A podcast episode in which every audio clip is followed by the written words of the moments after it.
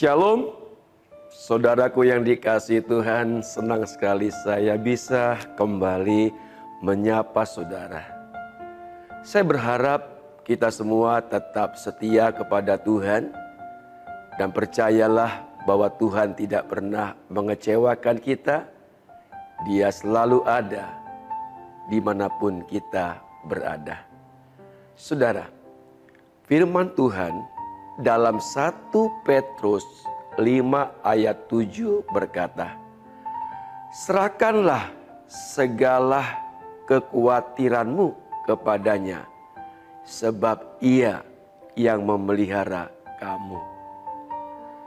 Saudara yang dikasih Tuhan, dunia ini menawarkan seribu satu alasan untuk kita merasa khawatir malapetaka ada di sekitar kita.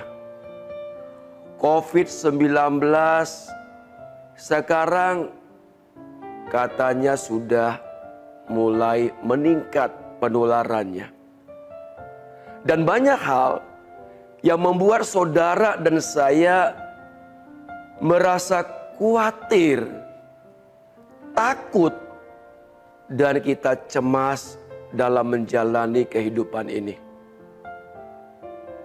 Dan saudara, tidak sedikit orang mencari jalan untuk melepaskan rasa khawatirnya dengan pergi berekreasi ke tempat-tempat yang indah.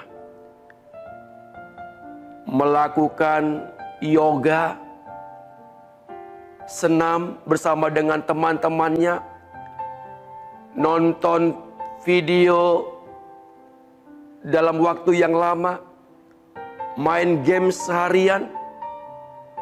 Namun pada akhirnya saudara, kita harus menyadari bahwa pertolongan kita satu-satunya untuk melepaskan kekhawatiran dan kecemasan yang kita rasakan hanyalah ada pada Yesus saja.